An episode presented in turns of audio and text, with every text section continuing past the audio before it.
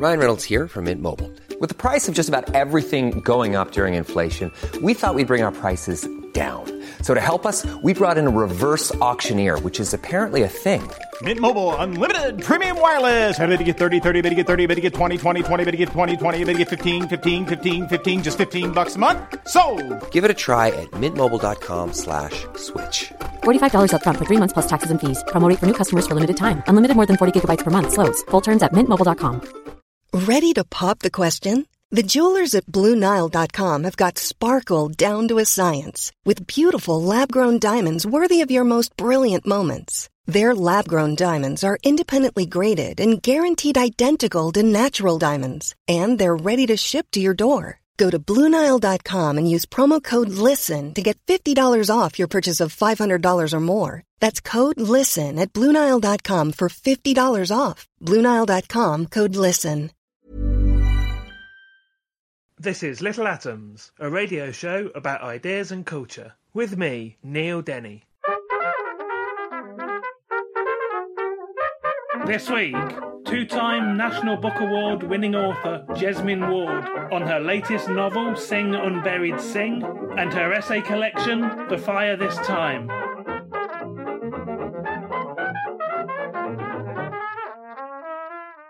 Jesmyn Ward received her MFA from the University of Michigan and is currently an Associate Professor of Creative Writing at Tulane University. She is the author of the novels Where the Line Bleeds and Salvage the Bones, which won the 2011 National Book Award. She's also the editor of the anthology The Fire This Time, which we're going to talk about a little later, and the author of the memoir Men We Reaped, which was a finalist for the National Book Critics Circle Award. In 2016, the American Academy of Arts and Letters selected Ward for the Strauss Living Award. We're going to be talking today about Jesmyn's latest novel, which is Sing Unburied Sing, which also won the National Book Award, making Jesmyn the only woman to have won it twice. And this very week that we're recording, it's also been shortlisted for the Women's Prize for Fiction.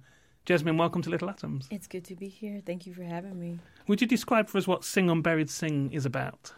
So, I guess the simplest way to tell you what Sing Unburied Sing is about is it's a cross between a road uh, trip and a ghost story. Um, I didn't intend for it to be a cross of those two things. When I first began the project, I thought that it would just be a novel about a road trip because, in part, because I was inspired by William Faulkner's As I Lay Dying, and I thought it might be interesting to, you know, to follow a, a young man, a 13 year old mixed race or black boy, through the modern South on a road trip like that, right, where he would sort of wrestle with the, you know, history and identity um, uh, in the American South in a very intimate way because he's mixed race.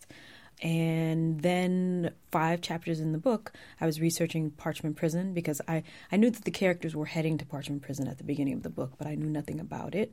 So I had to, you know, read up on it and research. And then when I figured out that kids as young as 12 were charged with petty crimes, crimes that really shouldn't even be crimes like loitering, and then sent to Parchman Prison, basically to be re enslaved, I knew that I had to write about a character like that, a young man like that. So then I figured out it was a ghost story too. We'll talk about Richie, that Mhm. third character, Mhm. later on. Jojo is the character you referred to to begin with, Yes. who's the teenage boy. Mhm. There's a second narrator as well, Leonie, his mother. Mhm. We'll talk about those two first, but tell us about why you like that structure of writing with the three different narrators. Actually, when I began working on the first draft of the book, or when I wrote the first draft of the book, there were only two narrators. So there was only Jojo and Leonie, right? And each of those characters, you know, told their stories in alternate chapters, right? In some ways, I guess you could count Pop, who is Jojo's grandfather and Leonie's father, as a third narrator from the very beginning, because in Jojo's chapters, there are certain moments where he will remember a Mhm. story, recall this story that Pop told him about his time in Parchman when he was younger, right?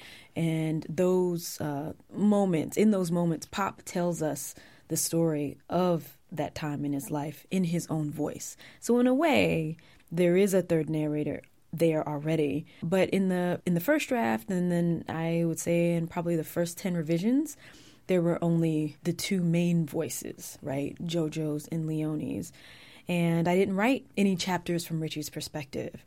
Uh, I think part of the reason that that happened was because I was nervous about doing so, because I knew I'd have to construct an entire world, right? The world of the afterlife. And it would have to make sense and it would have to be, you know, strange and and I couldn't rely on, I guess, what I knew of life to write that those sections, I was nervous, and I didn't write Richie's sections until my editor, Kathryn Belden, asked me if I had ever thought about writing some sections, you know, from Richie's point of view. And then I wrote a couple sections from Richie's point of view, and it actually ended up working rather well. I tend to be more comfortable telling stories from different first person viewpoints you know, my first novel was written from a third person point of view. And then every novel that I've written after that, you know, I've written two um, since, they've all been in first person. And all the short stories that I've written, you know, since I wrote my first novel, they've all be, been written in the first person point of view.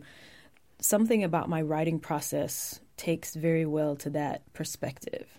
I feel more comfortable. It's almost as if I can shed myself when I'm writing from the first person perspective, and I'm not so self conscious and not so self aware that all the choices are mine.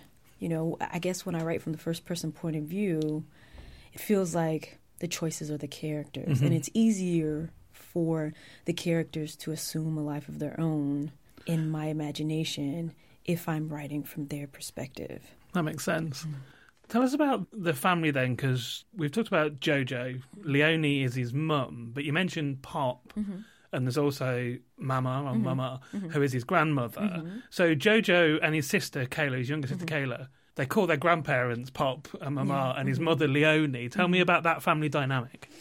Well, basically, uh, Jojo is he's 13 when the novel begins. Um, it's actually his birthday in the first chapter of the novel. But anyhow, his sister Kayla is two, I think, at the beginning of the novel, and they live with their maternal grandparents. So their maternal grandparents are Pop and Mam. Leonie is their mother. She struggles with addiction. Her drug of choice is meth, although she does use other drugs as well. So, because she struggles with addiction, she neglects them in some respects.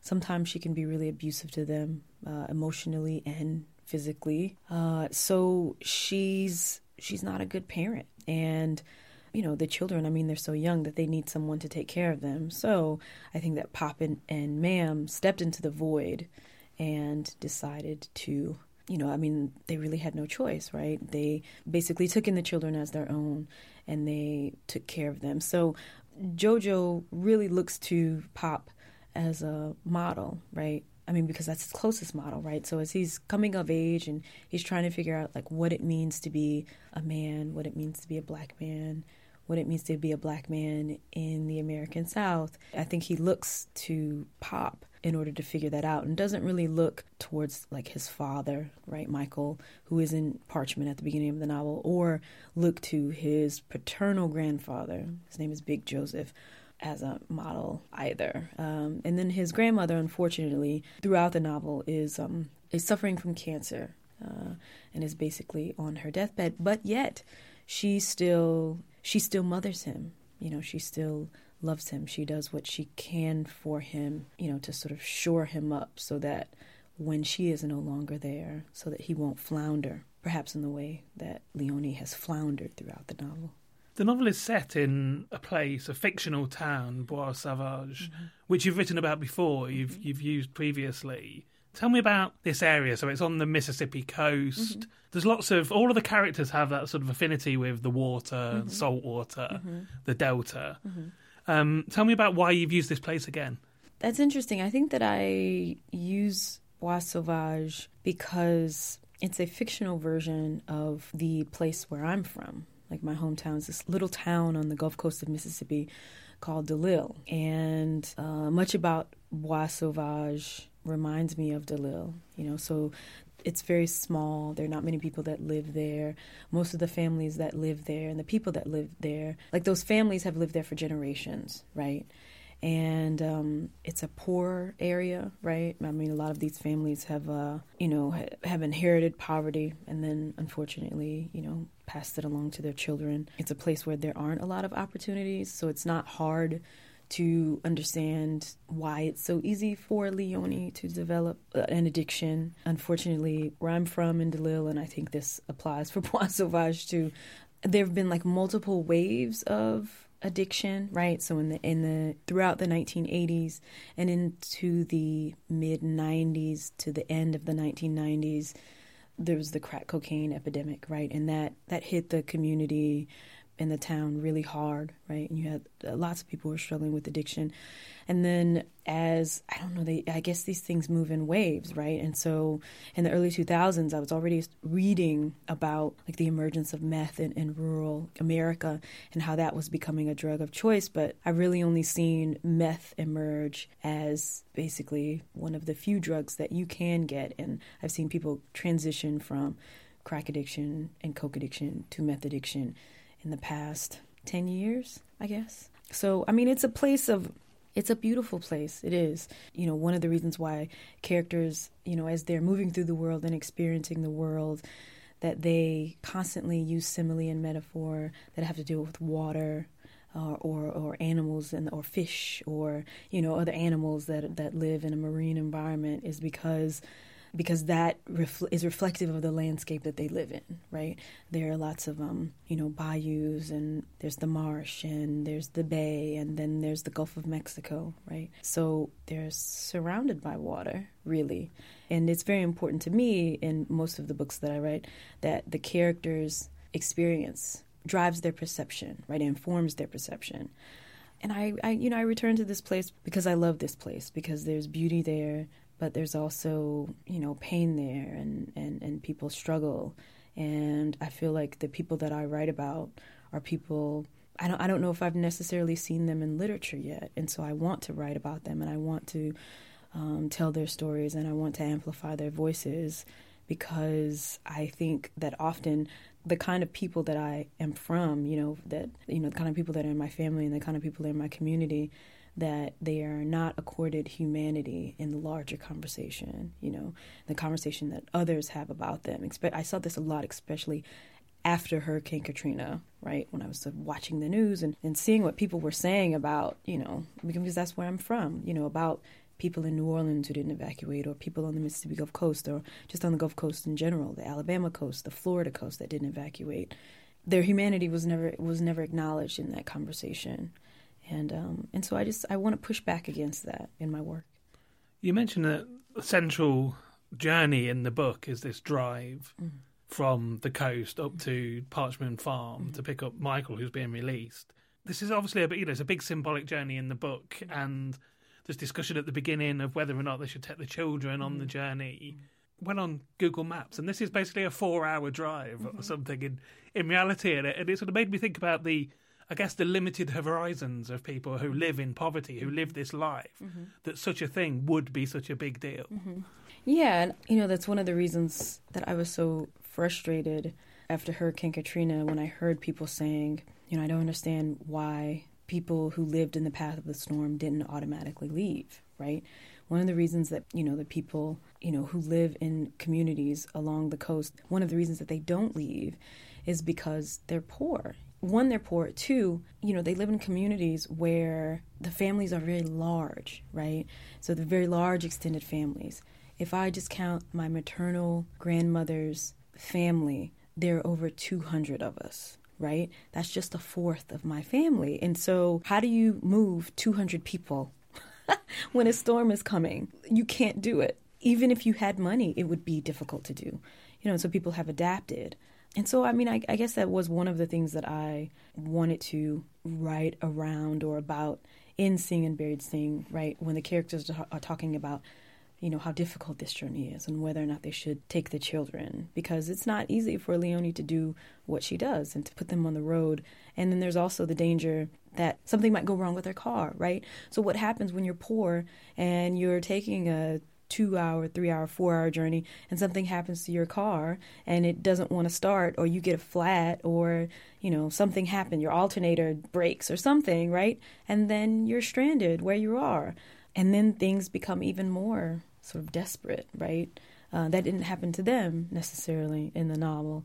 Um, but I think that they still uh, encounter, you know, several obstacles that are specific, I think, to people of color, but also to people who are just poor.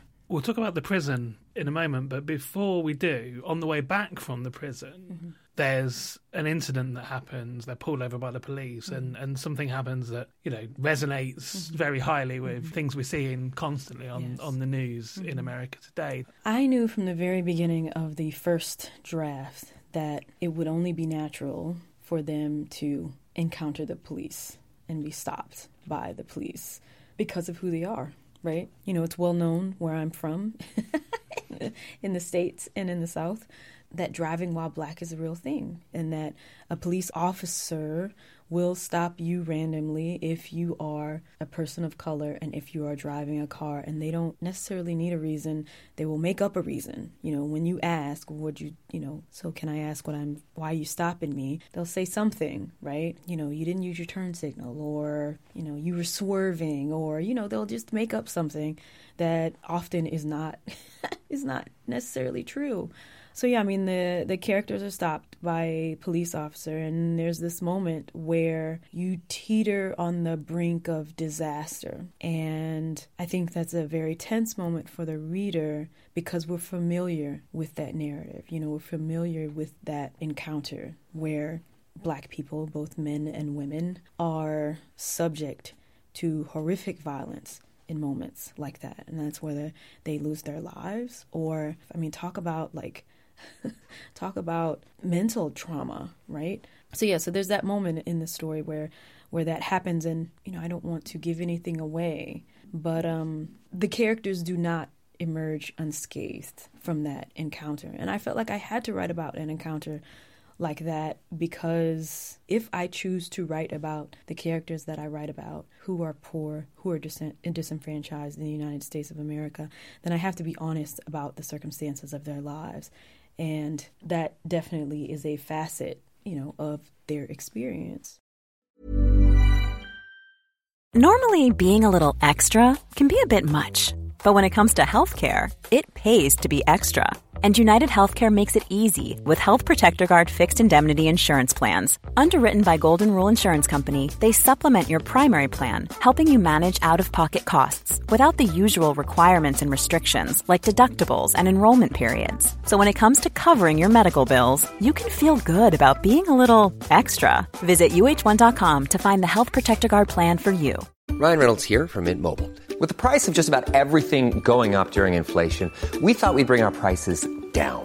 So to help us, we brought in a reverse auctioneer, which is apparently a thing. Mint Mobile unlimited premium wireless. Ready to get 30, 30, bit to get 30, bit to get 20, 20, 20, bit to get 20, 20, bit to get 15, 15, 15, 15 just 15 bucks a month. So, Give it a try at mintmobile.com slash switch. $45 upfront for three months plus taxes and fees. Promo for new customers for limited time. Unlimited more than 40 gigabytes per month. Slows. Full terms at mintmobile.com. When you're ready to pop the question, the last thing you want to do is second guess the ring. At Bluenile.com, you can design a one of a kind ring with the ease and convenience of shopping online. Choose your diamond and setting. When you find the one, you'll get it delivered right to your door. Go to Bluenile.com and use promo code LISTEN to get $50 off your purchase of $500 or more. That's code LISTEN at Bluenile.com for $50 off your purchase. Bluenile.com code LISTEN.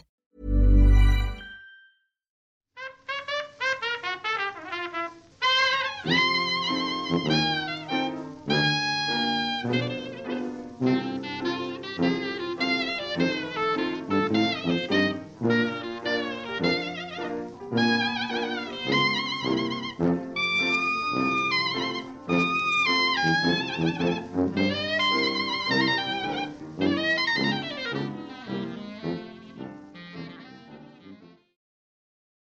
You're listening to Little Atoms. I'm Neil Denny. Today I'm talking to Jesmyn Ward. We're talking about her novel Sing Unburied Sing. And Jesmyn, I said I wanted to talk about Parchman Farm for a bit. Tell us a bit more about what it is historically. Mm-hmm. And let's also bring in then Richie, that third narrator that, that you mentioned earlier. Mm-hmm. So Richie is a boy who was in Parchman mm-hmm. As a young boy mm-hmm. a long time ago. Basically, Richie is no longer alive, we can yes, say. yes, he was in Parchman in the 1940s, and in that time, it was common for young black boys to be charged with crimes that you know weren't really crimes and then it was common for them to be sent to parchman prison farm where they were in essence re-enslaved. Parchman prison farm was established in the early 1900s it was the mississippi state prison basically it seemed like when you look at the history of that place and you look at the decisions that were made when the prison was established and when they began to send inmates there, it seems like the people in power in the law, the people who wrote the laws, changed the laws specifically so that more black people, men and women, but mostly men, would break them. So then they would have cause to send those people to Parchman Prison Farm. And I'm sure it's something, you know, in the same way that I'm talking about that police officers nowadays will stop you and accuse you of things that you either did not do or, you know, very just small infractions. I'm pretty sure that in the 1920s and 1930s and 1940s that they did much of the same thing, right? So this is how they can sort of walk up to you and say, "Oh, you're loitering and you're under arrest," right?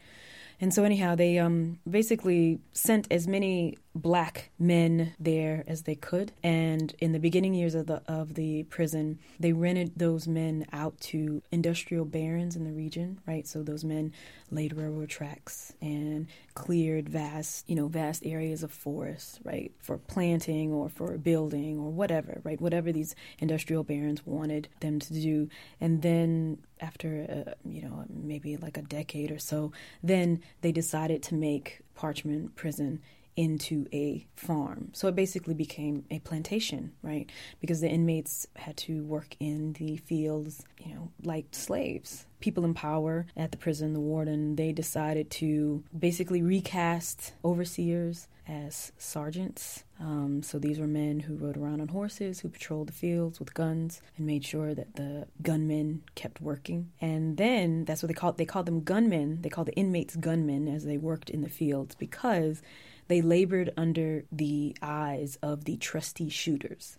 Now, the trusty shooters were inmates who were handpicked by the sergeants and by the people in power at the prison to guard the other inmates, so to aid the sergeant slash overseer in the fields and guard the other inmates to make sure that they don't try to escape. And these inmates were given guns and they were set at the sides of the fields and they were encouraged to kill any inmate who attempted to escape. And if they killed an inmate who was attempting to escape, if they killed a, a gunman who was attempting to escape, then they were given their freedom. Um, you know, the inmates were, the gunmen were tortured, they were whipped with Black Betty. I mean, they were re enslaved. And, and it's a real place. Like I said, people are surprised to find out that it's a real place, but well, this very idea that you know, once upon a time, you know, in the 20th century, Mm-hmm. black people were were rounded up for ostensibly petty crimes Yes.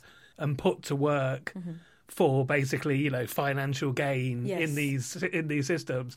I mean, it's not too flippant to say that's basically what's ex- the exact same thing is happening now in the prisons in the South. Yes, yes, because it, you know, because it is. I mean, they're not necessarily working in the fields, but they are definitely working, and the laws are um, are definitely uh, you know constructed and specifically worded so that you know so so that the penalties are higher for African Americans and people of color than they are for others. So I mentioned Richie and most of the family. So you know, to greater or lesser degrees, Mama, Jojo, mm-hmm. Leonie, mm-hmm. and then Kayla all can somehow see or hear or communicate mm-hmm. With the dead. Tell mm. me about using those. This is again, it's a place that you've written about, a town that you've written about mm-hmm. before, mm-hmm. in a sort of you know more socially mm-hmm. social realist way. This story is also a, a socially realist way, but it's got supernatural elements. Yes. Tell me about combining those two. Um, I've wanted to explore the supernatural in my work, and I know that I, it's probably not proper of me to use the term magical realism, but But that, that's sort a of- that's a, a, a description that people will recognise. Yes, that's I what mean- it feels like. I've wanted to explore that in my work for a long time. I just I didn't feel uh, I didn't feel equipped to in a way. I don't know, and I I didn't know whether readers would be open to that in my work. And so I think that I was a little little afraid to try it. And um, it was actually a poet. Her name is uh, Nikky Finney, and she won the National Book Award in Poetry the year that I won the National Book Award for fiction for Salvage the Bones in 2011. Anyhow, we were friends, and I remember she was talking about magical realism in her own work and being able to sort of, you know, access the supernatural and explore that in your work. She was talking about that in relationship to her own work, and I remember saying to her, I wish I could do that. And she said, Well, you can do that you do do that you know and it was as if you know we had that conversation and she was giving me permission I guess. I suppose I needed someone to give me that permission because then when I began Sing Unburied Sing, I thought, well, I'm going to, you know, I will try. You know, let's see what happens if I open myself up to the possibility of magic and wonder and, you know, things beyond the known in this world that I write about. And uh, and so in the beginning of the first rough draft, Given didn't exist. Uh, Leonie was actually seeing whenever she would get high from meth, she would see a phantom of Michael, her boyfriend, paramour, who is in Parchman prison. And she would think that he was real. And then from the very beginning, Jojo, he's around animals all the time, right? Because his pop keeps something of a farm, basically, or he keeps animals. And Jojo would look at those animals and he would perceive them talking to him or communicating to him. He would understand them, right? And so those two, um, those two things were evident from the very beginning, right? So that's how I sort of entered the world of uh, magic and like magical realism and the supernatural in my work. And then, like I said, I was researching parchman, and then suddenly I realized I was taking a step further, right, into um, the otherworldly, because I wanted to give a character, I wanted to give Richie's character agency, and I wanted to give him presence, and I wanted him to be able to interact in the current moment with Jojo and with the other characters, and the only way I could accomplish that was by making him a ghost. So suddenly I'm stepping further into this supernatural realm and I'm writing a ghost story too. And then that made me create, in part, that contributed to me creating Given and making him into a ghost. So the journey I took wasn't necessarily one that I expected to take, but I'm glad that that's how it turned out. I just want to leave Sing Unburied Sing for a minute. I'll get you to, to read a little bit before we finish, mm-hmm. but I just wanted to talk about this essay collection, The Fire This Time, mm-hmm. which is also being published in the UK here for the first time. Um, this is it's a response at a you know mm-hmm. to distance of years to James Baldwin's The Fire Next Time. Mm-hmm. The book is dedicated to Trayvon Martin. Mm-hmm. Tell me how it came about. So I um I think it all began with Trayvon. I've written a memoir mm-hmm. right about my brother and about four other young men who were either members of my family or friends that I who I grew up with, right? And they all died, right? So I wrote this memoir, right, that was about me and my family, but also about them. So I, I wrote that memoir, which meant that I had personal experience with the fact that young black men and women, or black men and women, die early and senselessly in the United States often, and that they are denied justice in death, you know, after they've died. I was already familiar with that. But I think Trayvon Martin changed things for me. The thing that stands out most in my mind is the fact that he was a child. And in the larger conversation that was taking place on the news networks and in the newspapers, you know, and in the entire country, that was never acknowledged. They never called him a child. You know, his childhood was never acknowledged and then in in a way he was like tried for his death right? He was there was victim blaming right that was happening. You know of course then the natural outcome of that the horrible natural outcome that was that you know zimmerman was acquitted he was never held accountable for murdering a child, you know, because of how old I am. Like that was my sort of first experience as an adult with that phenomenon, even though it's not a new phenomenon. You know, right? It's not it's not new for a black person to be killed and then and the murderer is not held accountable, right? There's nothing new about that. It's been happening since Amadou Diallo, right? Year decades ago. So anyhow, it was just it was very uh, shocking to me. It was heartbreaking, and I felt like I was struggling with it, and I was alone in that struggle. And so I turned to social media in order to find a community, right? Find a community of people who were being vocal about this situation, who were pushing back against the narrative that was being constructed around uh, Trayvon, and I found that community there. And you know, so there are many writers who were there who were, you know, who were saying really important things about what was happening, right? Who were making really important statements, and they were changing the conversation around blackness in America and what it meant to be, what it means to be black in America. And I thought, wouldn't it be great to be able to i mean twitter is so ephemeral right? I mean posts come and go and you know you can't even access like last week's posts unfortunately um, for, especially for most of the people that i was like sort of following and loving. And so i thought wouldn't it be great if i had this on my bookshelf and if i could get these writers whose work i admire and really respect and, and really respond to if i could get them to contribute to like a collection of uh, essays, and later I figured out I wanted to include poetry too, but uh, to a collection on race in, in, in America. And so that's how the project was really born. But it does really start, you know, my yearning for that project to come to fruition. I think really begins with Trayvon Martin. Okay, shall I get you to um, read us a bit of mm-hmm. Sing Unburied Sing? If you would just tell us what you're going to read okay. before you um, just introduce it.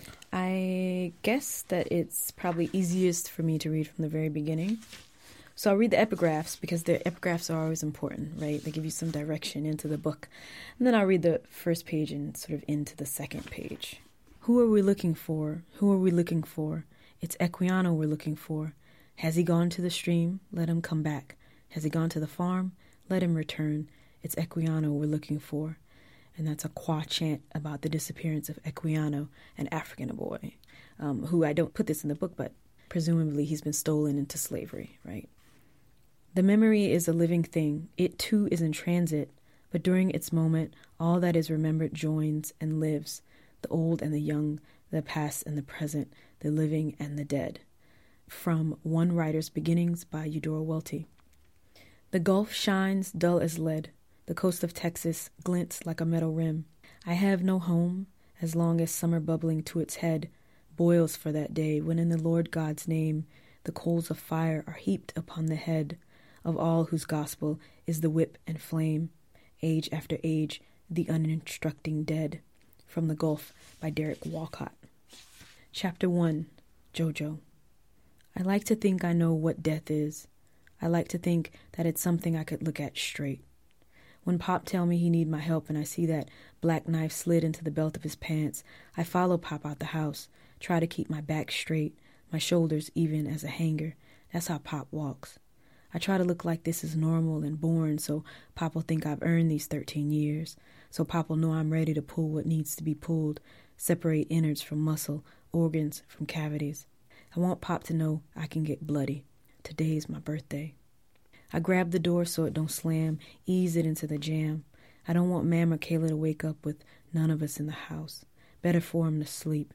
Better for my little sister Kayla to sleep, because on nights when Leonie's out working, she wake up every hour, sit straight up in the bed, and scream. Better for Grandma Mam to sleep, because the chemo done dried her up and hollowed her out the way the sun and the air do water oaks.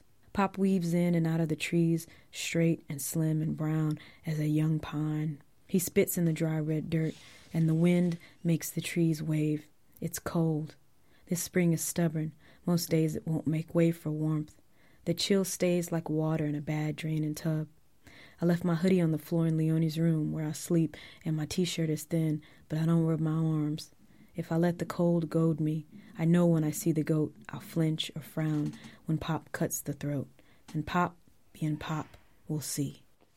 So I've been talking to Jesmyn Ward. We've been talking in the main about her latest novel, Sing Unburied Sing, which is just out in paperback. And then we spoke about The Fire this time. A New Generation Speaks About Race, a collection of essays which is edited by Jesmyn. Both of the books are out in the UK from Bloomsbury. Jesmyn, thank you so much for coming in and sharing it with me. Thank you for having me. This episode of Little Atoms was produced and presented by me, Neil Denny, and was first broadcast on Resonance 104.4 FM. Little Atoms is supported by 89UP, and the podcast is hosted by ACAST. Find us on iTunes, and if you like the show, please do leave us a review. You can find old interviews, new journalism, and more on our website littleatoms.com. Thanks for listening.